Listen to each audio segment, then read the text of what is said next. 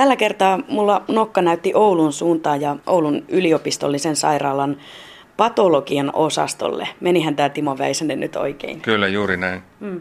Sä oot sairaala solubiologia. Mä huomasin, että tässä on tietenkin sulla ihan tämmöinen perinteinen toimiston on mappia, mappia, jos jonkin moista, mutta myös työpöydällä on sitten mikroskooppi.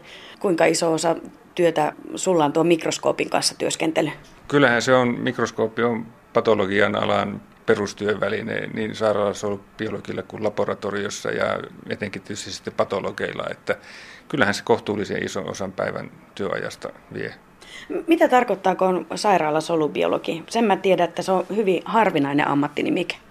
No näin, näin se on, että, että me, meitä ei todellakaan kovin paljon ole, käsittääkseni vähän toistakymmentä kappaletta Suomessa. Ja yleensä me toimitaan patologian yksiköissä, sekä yliopisto- että joissakin keskussairaaloissa. Ja, ja tota, ehkä nyt yksinkertaisesti voisi sanoa niin, että me ollaan laboratoriopäälliköitä. Että esimerkiksi minun toimenkuvaan kuuluu kaikenlainen kehitystoiminta, investointien suunnittelu, laboratoriossa ongelmien ratkaisu ja tämän tapaiset työt. Eli hyvin semmoinen laaja, monimuotoinen työkenttä.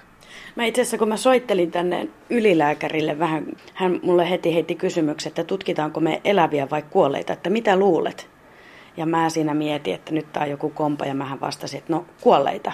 Ja tämä on se mielikuva, mikä varmaan ihmisillä ensimmäisenä tulee mieleen, ruumiavaukset ja, ja kuolleiden tutkiminen, mutta tämä ei kuitenkaan ihan pidä paikkansa. Sä et ole mitenkään harvinainen tapaus siinä, että, että sulla oli tämmöinen ennakkokäsitys patologiasta. Jos ajattelee ihan lukumäärällisesti, niin elävistä ihmisistä otettuja näytteitä meillä on ehkä noin 40 000 vuodessa ja ruumiavauksia me tehdään ehkä noin 150 kappaletta vuodessa. Eli kyllä tämä on ihan, ihan tota noin, niin eläviin ihmisiin kohdistuvaa, kohdistuvaa työtä, mitä me täällä tehdään ja, ja käytännössä taudin määrittämistä.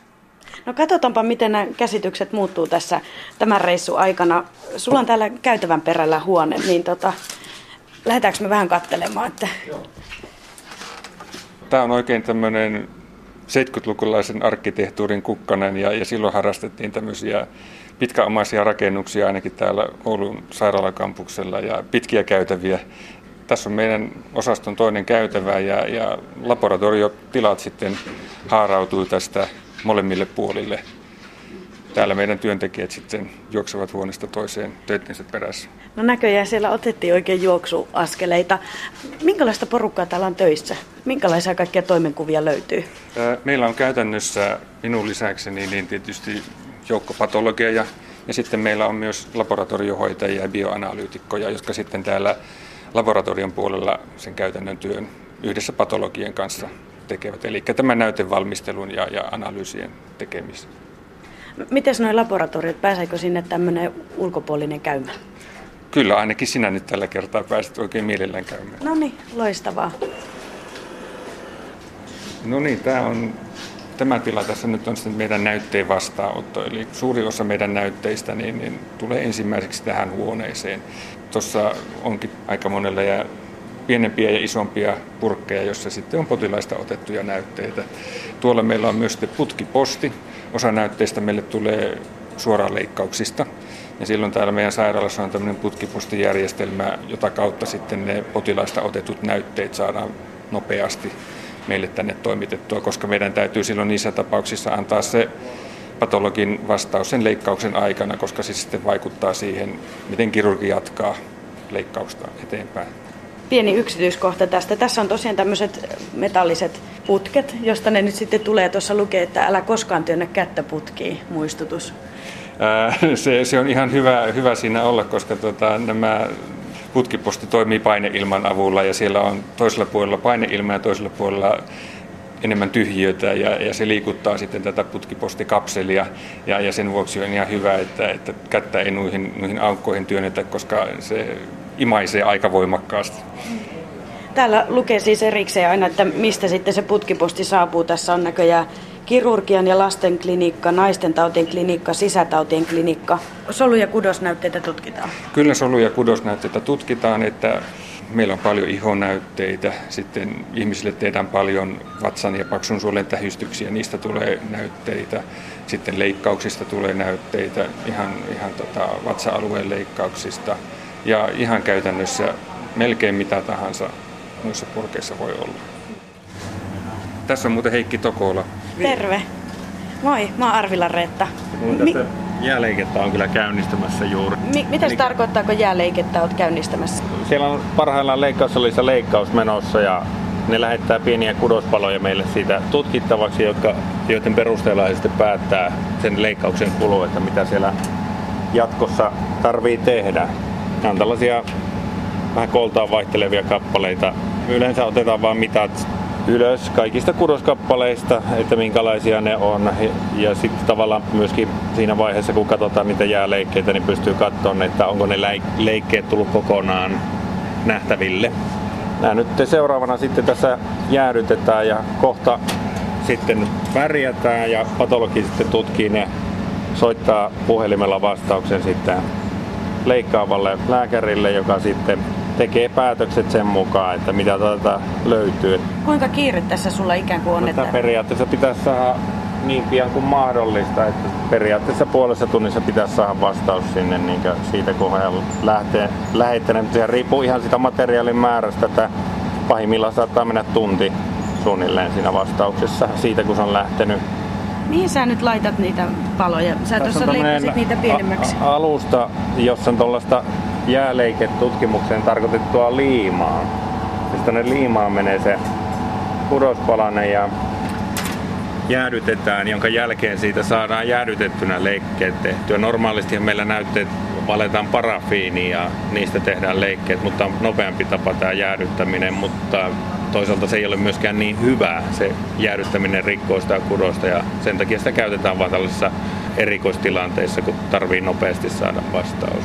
Mä en tiedä, selititkö sä jo vai, ja, ja mä tipuin kärryiltä, niin. mutta että, mi, mitä sä tuosta nyt sitten tulkitset tavallaan, että mitä, mitä vastausta sä haet? No tässä nyt esimerkiksi on kysymyksen asettelu sellainen, että potilaalla on ollut syöpä aiemmin ja nyt sillä samalla alueella on haavauma, jota on tutkittu useampaan otteeseen. Eli tällä hetkellä on epävarmaa, että onko hänellä uusiutunut se syöpä vai ei. Ja nämä kudosnäytteet on nimenomaan sen asian selvittämiseksi. Miten noin muuten, niin minkälaisena niin kuin patologin työ näyttäytyy su- sinulle, että kuinka vaihtelevaa se on? No, päivät on, on toki vaihtelevia. Pääasiassahan me istutaan mikroskoopin ääressä tutkimassa niitä kudosnäytteitä, annetaan niistä lausuntoja. Sitten meillä on siinä ohessa makroleikkellyt vuorot. Se ei tietysti sano maalikolle yhtään mitään, mutta tarkoittaa sitä, että kun tuolta leikkaussalista tulee erilaisia kudosnäytteitä, esimerkkinä nyt vaikka syöpäleikkaus, ihmisiltä poistetaan joku tietty elin ja sen mukana ehkä imusolmukkeita, niin nehän on niin isoja kappaleita, ei niitä mikroskooppiin saada. Patologin tehtävä siinä tilanteessa on ottaa sieltä edustavat kudosnäytteet, joita pystyy antamaan sellaisen vastauksen, jossa vastataan tietenkin diagnoosi, mutta usein on myös kyse siitä, että onko se, onko se saatu kokonaan se kasvain pois ja minkälaisella tervekudosmarginaalilla se on saatu. Mä huomasin, että sä laitoit tonne ehkä tommosia vanutuppoja, missä sitten oli, oli se näyte, niin tämmöiseen roskikseen, jossa lukee riskijäte. Joo, ne pitää hävittää asianmukaisella tavalla nämä jäljelle jäävät kudokset ja tietysti niiden mukana tullut biologinen periaatteessa riskiherkkä materiaali. Tässä nyt käytännössä ei ole mitään riskiä, mutta ne pannaan kuitenkin tuohon riskijäteastioon tässä tapauksessa. Sielläkö on seuraavat jälleen ulos? No niin. Ai sulle tuli jo siinä, siihen uudet välineet? No joo. Onko me saatu jälkeen katsoja kiinni? On, näppää. Okei, okay, no niin. Tuliko se Juha käynnistämään tämän? No, jos mä soitan, niin kyllähän se tulee. Palamme. Palataan asiaan.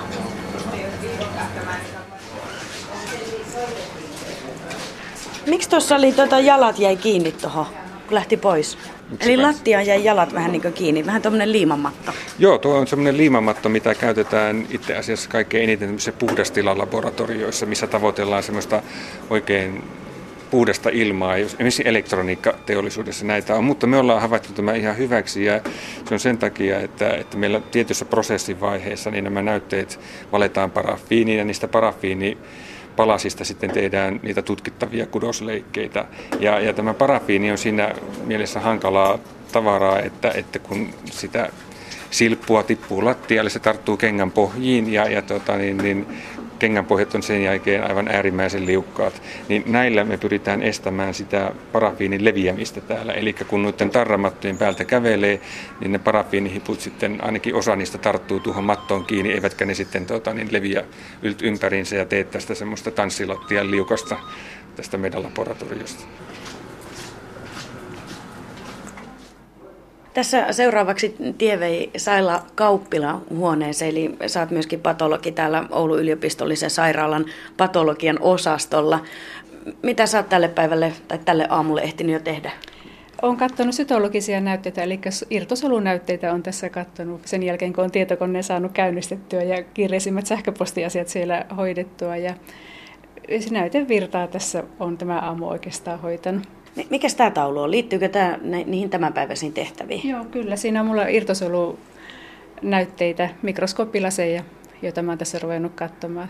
Nämä on tuota gynekologisia vapaanäytteitä itse asiassa, joita täällä juuri nyt mm. tässä kattelen. Miten sä päädyit aikoinaan patologiksi? No kyllä se varmaan oli vähän semmoinen sattumusten kautta. Mulla on tutkimustausta, niin meistä aika monella itse asiassa tällä patologialla on tutkimustausta, että olisikohan sillä sitten tässä osittain myöskin ollut tekemistä.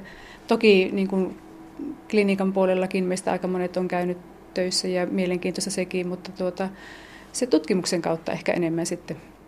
Mikä sulla oli mielikuva, kun sä aloitit lääkiksessä, niin patologiasta? Olitko sä jo niin valistunut, että sä tiesit tavallaan sen todellisuuden, että, että se nyt ei ole pelkkää ruumia vasta ja, ja kuolemaa? Ei, ei, siis ei tietenkään, en tiennyt. Ja tuota, vielä siinä vaiheessa, kun mietin sitä lähdenkö patologialle erikoistumatta, jätänkö niin kuin sen konkreettisemman potilastyön syrjään, niin siinäkin on tietynlainen sellainen luopuminen, kun, sitä, kun lähtee lääkeksi, niin sitä ajattelee ryhtyvänsä lääkäriksi ja oleva, olemassa kasvatusten potilaiden kanssa, niin täällä ollaankin sitten näytteiden kanssa tekemisissä. Ja toki niin kuin toi kuoleman käsitekin siinä, niin kun alaa lähtee miettimään, niin kyllä se joutuu jollakin lailla siinä kohdassa sitten käsittelemään.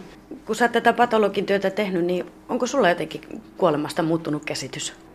En mä tiedä, onko se sen työn kautta vai tuleeko se ihan vaan tämmöisen ikääntymisen kautta ja ylipäätään sen ammatin kautta, että semmoistahan se elämä on.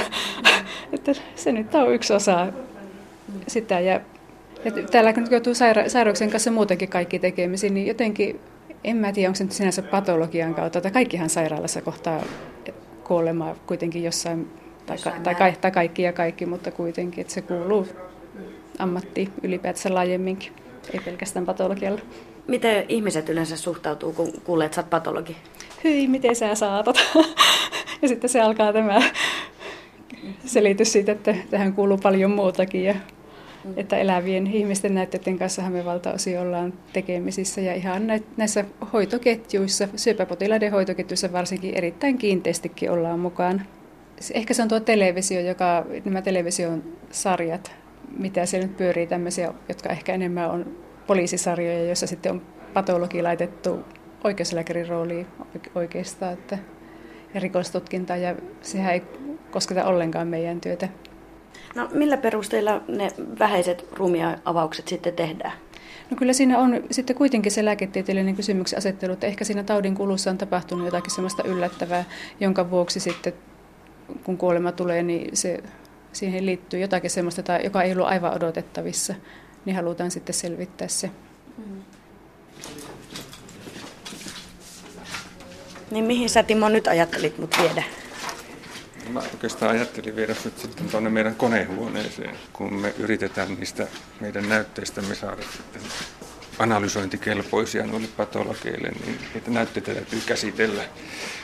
Niin jotta patologi pystyy niitä tutkimaan, niin meidän täytyy niistä saada hirveän ohkaisia leikkeitä tuota mikroskopointia varten, koska paksusta ei läpi näe. Sen takia meidän täytyy saada semmoisia muutaman mikrometrin, eli millimetrin tuhannesosan paksuisia leikkeitä, ja, ja sitä varten näytteitä täytyy käsitellä. Ja, ja tässä meillä on konehuoneeksi sanottu tila, missä meillä on kudosprosessoreita.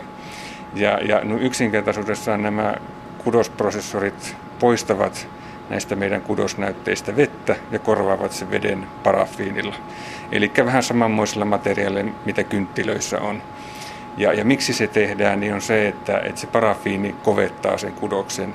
Ja kova on aina helpompi leikata kuin täysin pehmeää. Näillä koneilla se tehdään. Niin, ensimmäinen mielikuva, kun sanotaan, että konehuone, että täällä olisi jotakin konetta. Akseleita ja rattaita pyörimässä. Akseleita ja rattaita, niin. Mutta täällä on tosiaan tuommoisia pömpeleitä. Ne näyttää vähän pesukoneilta. No kieltämättä kyllä. Sanotaan näin, että ainakin hyvin kalliilta pesukoneilta. Ja, ja näissä koneissa on, on kammio, johon ne näytteet tämmöisissä pienissä kaseteissa laitetaan. Tietyn ohjelman mukaisesti niin liuottimilla, alkoholilla, ksyleenillä, sieltä se vesi sitten poistetaan ja, ja, ja tuota, niin johdetaan se näyte semmoiseen tilaan, että se kykenee imemään itsensä sitä parafiinia. Huomaatko että mä nyökyttelen sujuvasti? Erittäin sujuvasti. Paljonko tämmöinen kone maksaa? No se, se vähän riippuu laitteen monimutkaisuudesta, mutta sanotaan näin, että, että paremmasta perheluokan henkilöautosta aina vähän kalliimpaan edustusautoon, että siinä se hinta, hintaharukka on. Miten tämmöiset laitteet, että kuinka nopea se juoksutus on, että kehitys kehittyy ja aina pitää hankkia uutta ja näin poispäin? Kyllähän se itse asiassa aika nopea se kehitys on, että melkein joka vuosi tulee uudenlaisia laitteita markkinoille, jossa on aina jotakin uusia parempia ominaisuuksia. Niin kuin aina nykyään sanotaan, että, että tässä taloudellisessa tilanteessa niin, niin mukava olisi tietysti hankkia aina sitä uusinta ja uutta, mutta että koska talous on Suomessakin tiukilla ja samoin myös kuntatalous, niin, niin emmehän me sitä voi tehdä. Mutta että pyritään seuraamaan sitä kehitystä ja, ja sitten kyllähän nämä koneet, esimerkiksi nämä tässä ovat meillä kovalla käytöllä.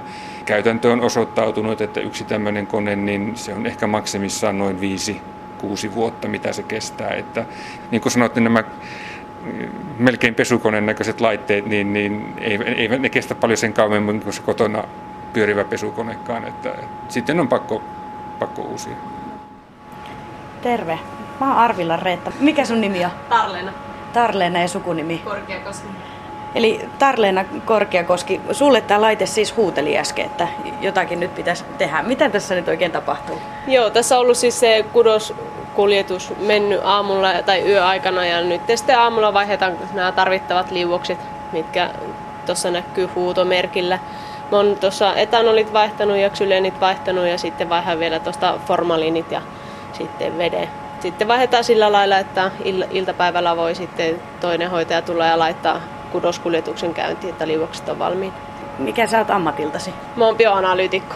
No sä avasit tuosta jonkun tommosen alakaapin, jossa sitten on noita erilaisia tota, nesteitä. Joo, meillä on tässä nämä kaikki, mitä tarvii siihen kudoskuljetukseen, että formaliinin vesi, ja alkoholit ja sitten ksyleenit. Ja on merkattu pullot, että tiedetään, mitä on missäkin ja mitkä sitten vaihdetaan. Nimet ja numerot. No mäpä annan sun nyt sitten tehdä hommasi, enkä höpöttele. Kiitos.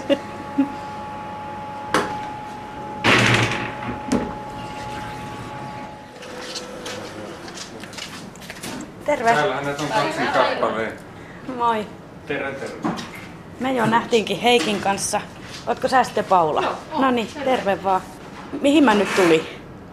Sä tulit tämmöiseen makroleikkelypisteeseen, jossa käsitellään kaikenlaista, mitä kirurgit ja muut korvalääkärit ja gynekologit on potilaista irrottanut. Ja ne tulee tänne vaihtelevan kokoisissa kanistereissa ja niistä sitten otetaan sopivat palat.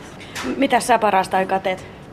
Säären muutos, jota on poistettu vähän kahdessa osassa ja pannaan tästä nyt sitten sopivat palat tuohon kasettiin, niin saadaan hyvät leikkeet mikroskooppitutkimusta varten.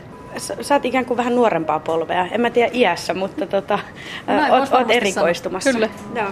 Perinteisesti erikoisalat valitaan tämmöisellä ajopuuteorialla, että sitä vaan päätyy jonnekin, mutta tuota, Opiskeluaikana tein jonkun verran tutkimustyötä, joka osittain liittyi sitten ja yhteistyökumppaneita oli täältä patologian osastolta, niin sitä kautta tuli vähän tutuksi ja syntyi semmoinen kiinnostus tähän tämän tyyppiseen työhön.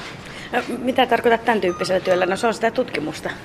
Sekö niin. sua kiinnosti? No, joo, ky- kyllä.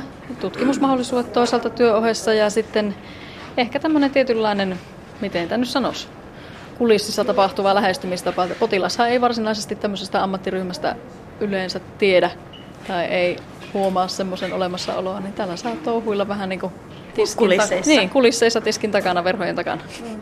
Kuinka monesti olet selittänyt sun työnkuvaa mm. ihmisille? No, ihmiset tietää sen, mitä, tuota, niin on, mitä tapahtuu tuolla avaussalissa ja mikä on tullut tuota TVn kautta. Muun muassa tämä Jukka Rasila hahmo oli aivan mainio, mutta se nyt ei ehkä aivan koko totuus ole sitten tästä hommasta, että työ on paljon muutakin ja avauksia on verrattain vähän, että se on semmoinen, mitä ehkä joutuu sitten selventämään. Ihmiset ei ehkä ajattele, että ainakin naisille varmasti on tuttua käydä vapaa-näytteessä ja muuta, että senkin tutkimuksen lausunnon antaa sitten patologi. Muistatko sä, kun lähdit tähän alan tutustumaan, että minkälaisia ne mietteet oli? Ei oikeastaan se avaus ei ollut mitenkään kyllä, ei siinä ollut mitään mystistä siinä vaiheessa. Toki kun tälle alalle tulee ja lähtee opiskelemaan, niin ehkä ne semmoiset tavallaan aloittamiskokemukset on enempi siihen opiskeluun ja niihin harjoitteluihin liittyviä, että kun kuitenkin siinä opiskeluaikanakin näkee paljon kaikenlaista, niin se on jo siinä vaiheessa, kun se semmoinen, mikä ehkä maalikolle saattaisi olla jotenkin hankalasti siedettävää, ällöttävää tai muuta, niin ne rajat vaan sitten menee kauemmas jo siinä vaiheessa, että ei varmaan enää, jos tälle alalle on tullut, niin ei varmaan ole voinut pitää siinä kauheita kynnyskysymystä, että tämmöisten asioiden kanssa täällä ollaan tekemisissä. Mm. Mutta jotenkin ajattelisin, että se, se, mitä sä tässä ehkä haet, että se, on se, se kynnys on mennyt yli jo aikaisemmin mm. jollakin tavalla. Minkälainen on hyvä patologi? No jollakin tavalla täytyy varmaan olla pedantti, tarkka, itsekriittinenkin. No, ei sitäkään liiaksi. Ja ei haittaa tämmöinen tutkimus orientoituminen kyllä. Kaikenlaisia uusia tutkimuksia tuodaan valtavasti, molekyylibiologisia määrityksiä, että alalle tulee lisää koko ajan. Tämmöisiä. No, mutta hei, miten tässä sulla homma jatkuu? No, tässä tuota, otetaan, tässä on vielä muutamia purkkeja, josta otetaan näytteitä ja tämän jälkeen sitten siirryn tuohon mikroskoopin ääreen katselemaan laseilla olevaa töitä. Voiko sä vähän näyttää mulle, että mitä sä teet oikeasti ihan käytännössä? Joo, tuota, nyt sitten. Tässä oli nyt purkki kaksi ja täällä on tämmöinen rasvan kappale, joka on poistettu tuommoisen toisen kappaleen pinnasta, niin otetaan tästä sitten, laitetaan vähän tämmöistä värjäystä tähän reunaan, joten tiedetään, että mikä on oikeasti näytteen reuna. Sikäli jos siinä on jotakin mielenkiintoista, niin tiedetään sitten, että onko se muutos poistettu kokonaan, vaan onko potilaaseen kenties jäänyt jotakin. Sitten mä tästä viipaloin tämän läpi ja katsotaan mitä se näyttää. Ja... Kuinka helppo diagnooseja on tehdä? Niin. Onko se niinku sel- selvää, kun näillä välineillä ja kaiken maailman liejuilla Oi no, vitsi, järkevä kysymys. Sehän on niin jotenkin monivaiheinen. Tämähän on itse asiassa aika tärkeä työvaihe tämä, kun se näyte tulee, että siitä tulisi otettua. Varsinkin tuossa nyt, mitä Heikki tekee tuossa toisella puolella, jossa on isompia näytteitä. Että kun jos potilaasta poistetaan jalkapallon verran tavaraa, niin kaikkeahan ei voida millään tutkia mikroskoopilla, joten se oikeanlainen valinta, että mitkä palat ja mihinkä suuntiin niitä otetaan. Että tässähän monesti tämä on melkein käytetyin työkalu, on tämä perinteinen viivoti, jos millimetrin mitalla katsotaan, että miten joku muutos sijaitsee jonnekin reunoihin nähden tai muuta. Ja sen jälkeen sitten, jos ne näytteet on hyvin otettu, niin kyllä se diagnoosikin ehkä lisäväriäyksien konsultoinnin ja yhdessä pähkäilyn jälkeen, niin kyllä se sieltä sitten syntyy. Anteeksi, että mä vielä jankkaan, mutta siis mitä sä esimerkiksi tuosta, mistä sä sen siis havaitset? Onko se jotakin niitä otetaan. värimuutoksia vai? No täm, tämä näyttää rasvalta, mutta tuota, tämähän pitää mikroskoopin alle sitten viedä ja katsoa. Tässä nyt katson, että tässä on kaikki samannäköistä, joten riittää, että otan tuosta muutaman näytteen. Jos olisi joku Muutos. erilainen, joka poikkeaa tästä muusta, niin sitten ottaisin enemmän. Merkinnät ja... Se on sillä hyvä. Se on sillä hyvä. Hei, sä sanoit mulle, että teillä on joku arkisto. E- etkö kertonut jostakin arkistosta? Kyllä. Ka- kaikki meidän ää, tuottamamme leikkeet, eli ne värjätyt lasit ja, ja sitten myös nämä kudosnäytteet, ne arkistoidaan. Eli tota, niin mitään, mitä me tänne saamme ja mitä me valmistamme, niin me emme heitä niitä pois. Ja, ja sitä varten meillä on tuolla Kerralissa kudosarkisto tai näytearkisto, jonne ne sitten viedään sen jälkeen, kun patologi on tehnyt, tehnyt niistä näytteistä analyysinsä. Voitaisiko me kävästä vielä siellä arkistossa? Me voidaan käydä oikein hyvin sitä katsomassa. Joo, tämä nimittäin kuulostaa aika jännältä. Kudosarkisto. Kir- kirjastoilla on arkistoja ja no tietenkin kaiken maailman yrityksillä, mutta niin myös täällä. Mutta mä luulen, että tämä arkisto näyttää vähän erilaiselta. Tämä näyttää ihan varmasti erilaiselta ja, ja tota, niin, tämä on semmoinen paikka, mikä löytyy joka ikisestä patologian laboratoriosta. Eli lainsäädäntökin jo sanoo sen, että kun potilasta otetaan patologian tutkimuksiin näyte, niin sitä ei saa hävittää. Eli periaatteessa taitaa olla tällä hetkellä niin, että näytteen saa hävittää 20 vuotta potilaan kuoleman jälkeen. Käytännössä tällä hetkellä, jos vastasyntyneestä otetaan näyte, niin puhutaan jopa sadan vuoden säilymisvastuusta, noin ehkä karkeasti ottaen, mutta että meidän näytteitähän on myös tutkimuksen kannalta hirveän tärkeitä. Eli kun potilaiden tai erilaisia sairauksia ja tautitiloja tutkitaan, niin silloin tarvitaan patologialle otettuja kudosnäytteitä. Arkisto on perinteiseen tapaan syvällä kellarin. No mä just meinasin sanoa, että tämä on niinku useamman mutkan kautta ja rappusen kautta. Mutta ihan näitä perinteisiä arkistokaappeja täällä on, missä on nuo veivattomat nupit, että niitä saa siirrellä vähän hyllyjä. Kyllä, täällä on, on iso määrä liukuhyllyjä ja täältä meiltä löytyy sitten käytännössä kaikki tämänkin osastohistorian aikana kerätyt näytteet. Eli täällä on, taitaa olla vanhimmasta päästä tässä huoneessa vuodelta 1963 näytteitä. Tästä hyvin huomaa patologiankin alan kehityksen sillä tavalla, että jos katsotaan vaikka tästä tätä hyllyä, niin tässä on näytteitä vuosilta 73-76, eli kolme vuotta yhdessä, yhdessä hyllyssä ja jopa vielä lisää. Mutta sitten kun mennään huoneen toiseen päähän, niin huomataan, miten yhteen hyllyyn sopivien näytteiden määrä koko ajan vaan, vaan vähenee ja alkaa loppujen lopuksi olla niin, että, että suurin piirtein vuosi per hylly näytteitä sitten sopii. Eli tota, potilaista otetaan enemmän näytteitä, niistä tehdään entistä syvempää analyysiä ja, ja se tarkoittaa sitä, että myös näiden näytekappaleiden, arkistoitavien näytekappaleiden määrä sitten kasvaa. Ja täällä ne on, on sitten talletettuna tämmöisiin pahvilaatikoihin, jossa on sitten kudosblokki poikineen. Eli täällä ne on merkitty, merkitty näytenumerolla ja myös sitten nykyään jo tämmöisellä 2D-koodilla, hmm. josta ne voidaan sitten tietokoneella lukea. Ja ne on täällä näytetyypeittäin numerojärjestyksessä kaikki. Viimeisimmän laskelman mukaan niin näitä on täällä tällä hetkellä ehkä noin puolitoista kaksi miljoonaa kappaletta. Että, että vaikka Oussin patologian osasto ei, ei Suomen mittakaavassa suurin olekaan, niin kyllä niitä täälläkin hurjaa vauhtia kertyy. Ja, ja toinen meidän suuri, suuri arkistoitava materiaali täällä on sitten näytelasit, joita, joita syntyy myös sitten vielä, suurempaa, vielä suuremmalla nopeudella kuin näitä, näitä, näitä blokkeja.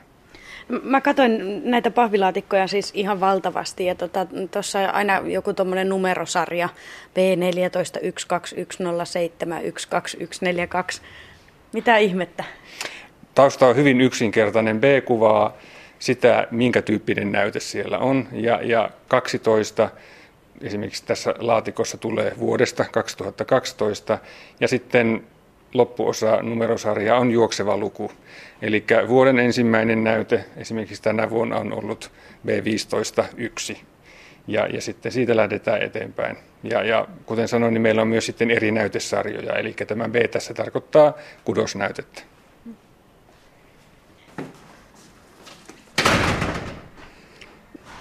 Kerros alkaa olemaan lopuilla ja aika heittää hyvästi, mutta sitä Timo Väisänen vielä tässä tuumaili, että miltä sun mielestä oikein näyttää tämmöisen tutkimuksen tulevaisuus. Tässä on kyllä käynyt jo ilmi, että hyvin nopeasti se esimerkiksi laitteet kehittyy ja tutkimusmenetelmät ja muuta, mutta että miltä se näyttää, jos kurkataan vähän tulevaisuuteen?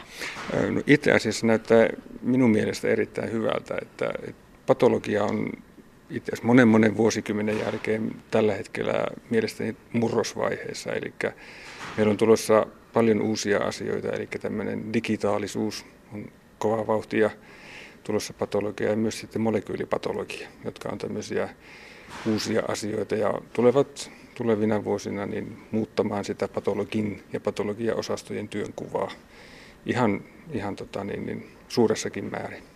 Puhutaanko se, että, että se työnkuva helpottuu? Ää, Diagnosointi, ei, mitä se tarkoittaa? Se Diagnosointiin tulee lisää työvälineitä, mutta että, en sanoisi näin, että työnkuva välttämättä helpottuu, mutta se moninaistuu. Eli tulee lisää työvälineitä diagnoosien tekemiseen.